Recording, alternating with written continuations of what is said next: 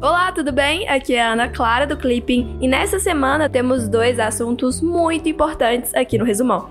A finalização da COP25 e o acordo que levou a uma trégua na guerra comercial entre Estados Unidos e China. Além disso, temos a vitória dos conservadores no Reino Unido, o que leva a uma vitória dos Brexiters. Política externa brasileira. Na quinta-feira, dia 12, na quarta e última etapa de sua visita a países da África Ocidental, o ministro das Relações Exteriores, Ernesto Araújo, assinou em Luanda o Acordo de Segurança e Ordem Interna com o chanceler angolano Manuel Domingos Augusto. Depois de visitar Cabo Verde, Senegal e Nigéria, Ernesto Araújo disse que a visita a Angola constitui a coroação de um périplo africano que testemunha o desejo do governo brasileiro de um maior engajamento com esse continente. Na segunda-feira, dia 16, entrou em vigor o Acordo de Salvaguardas Tecnológicas Tecnológicas AST entre Brasil e Estados Unidos, relacionada à proteção de tecnologias em operações de lançamento de foguetes e suas cargas úteis a partir do Centro Espacial de Alcântara.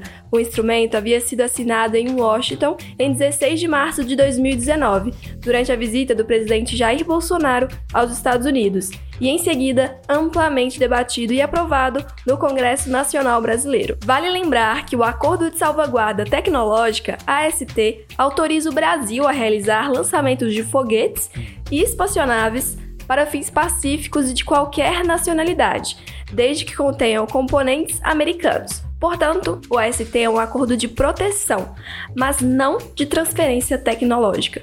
A jurisdição de toda a área de Alcântara pertence ao Brasil, de forma que o presente acordo não impede o desenvolvimento autônomo do Programa Espacial Brasileiro. O acordo expande significativamente as possibilidades de utilização comercial do Centro Espacial de Alcântara, para lançamentos de satélites e de outros objetos espaciais de quaisquer países que contenham sistemas ou componentes de origem norte-americana. Economia. Na terça-feira, dia 17, segundo projeção revelada pelo INSPER em um cenário de fim de guerra comercial entre China e Estados Unidos, num primeiro momento, as exportações brasileiras para o país asiático podem recuar 10 bilhões de dólares. O montante equivale a 28% das vendas do agronegócio brasileiro para os chineses. Meio Ambiente.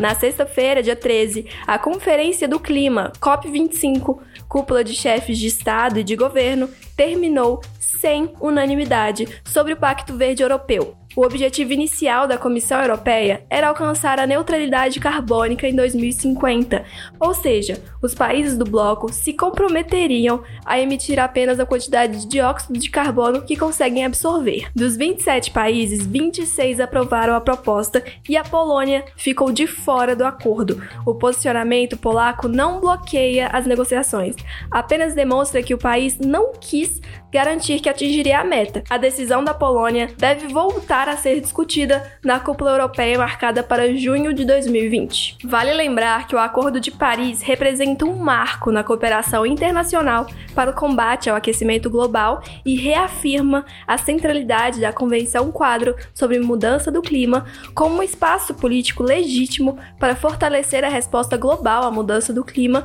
de forma eficiente e duradoura. Trata-se de um resultado a ser celebrado e para o qual o Brasil contribui ativamente, engajando-se desde o princípio das negociações na construção de consensos. O Acordo de Paris, que deverá ser implementado a partir de 2020, fortalece o conjunto de obrigações assumidos sob a Convenção, consolidando sua centralidade e o respeito aos seus princípios e regras. O acordo estabelece ainda novas obrigações de conduta por todas as partes, contribuindo para o aumento da ambição geral de forma efetiva e duradoura no contexto do desenvolvimento sustentável e dos esforços de erradicação da pobreza. No domingo, dia 15, a Conferência do Clima da Organização das Nações Unidas, ONU, a COP25, terminou em Madrid, com quase 200 países participantes, concordando em apresentar compromissos mais ambiciosos para reduzir as emissões de gases poluentes. Mas os detalhes sobre como isso será feito serão acertados somente na próxima cúpula realizada em Glasgow, na Escócia, em novembro de 2020 uma das decisões mais esperadas, a regulamentação do mercado de carbono, também ficou para o ano que vem. América Latina e Caribe. Na quarta-feira, dia 18, a alta comissária da Organização das Nações Unidas para os Direitos Humanos, ONU, Michelle Bachelet, apresentou um novo relatório sobre a situação na Venezuela. Entre os temas abordados estão a liberação de presos políticos, a falha no acesso à saúde e educação, os altos índices de violência e a preocupação com uma possível incorporação das milícias às Forças Armadas Nacionais. Migrações.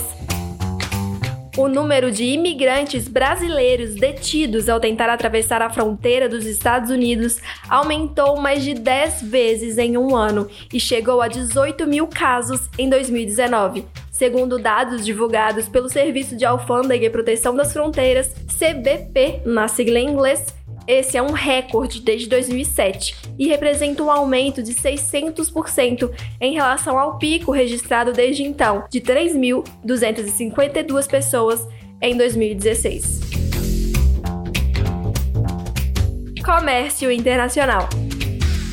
Na sexta-feira, dia 13, a China e os Estados Unidos da América encerraram a fase 1 do acordo de comércio. Donald Trump anunciou que foi lançado um acordo para a fase 1 bastante amplo com a China.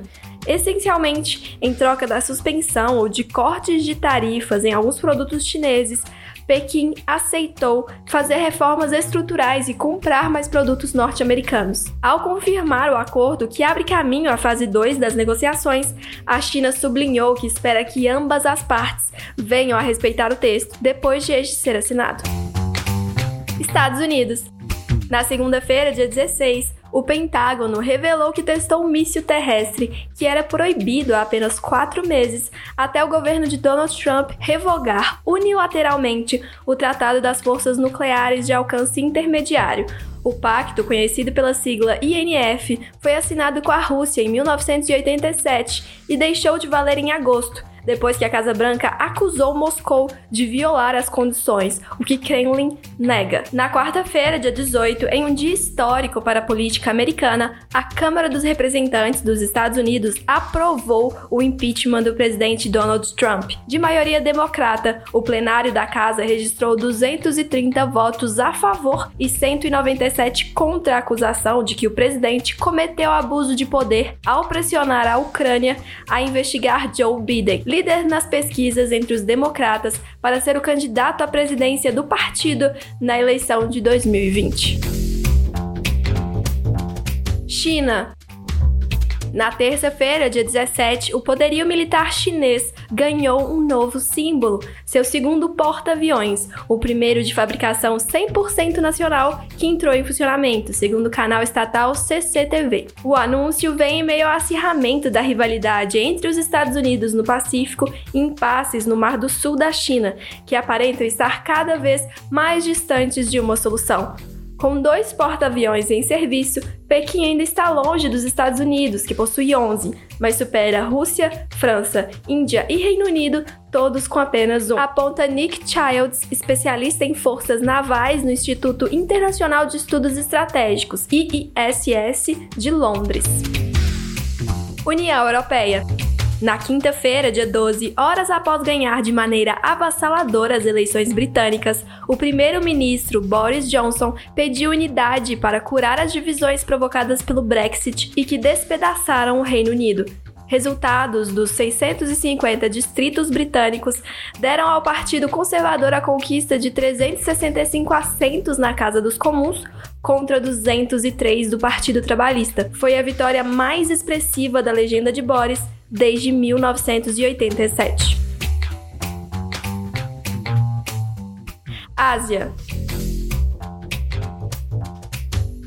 Uma onda de fúria e protestos violentos tem crescido na Índia. Os manifestantes tomam as ruas contra mudanças na política migratória tidas como discriminatórias aos 200 milhões de muçulmanos no país. O novo texto é uma emenda à Lei de Cidadania Indiana, norma implementada há 64 anos, que impede imigrantes ilegais de se tornarem cidadãos indianos. O país tem hoje 1,353 bilhão de habitantes.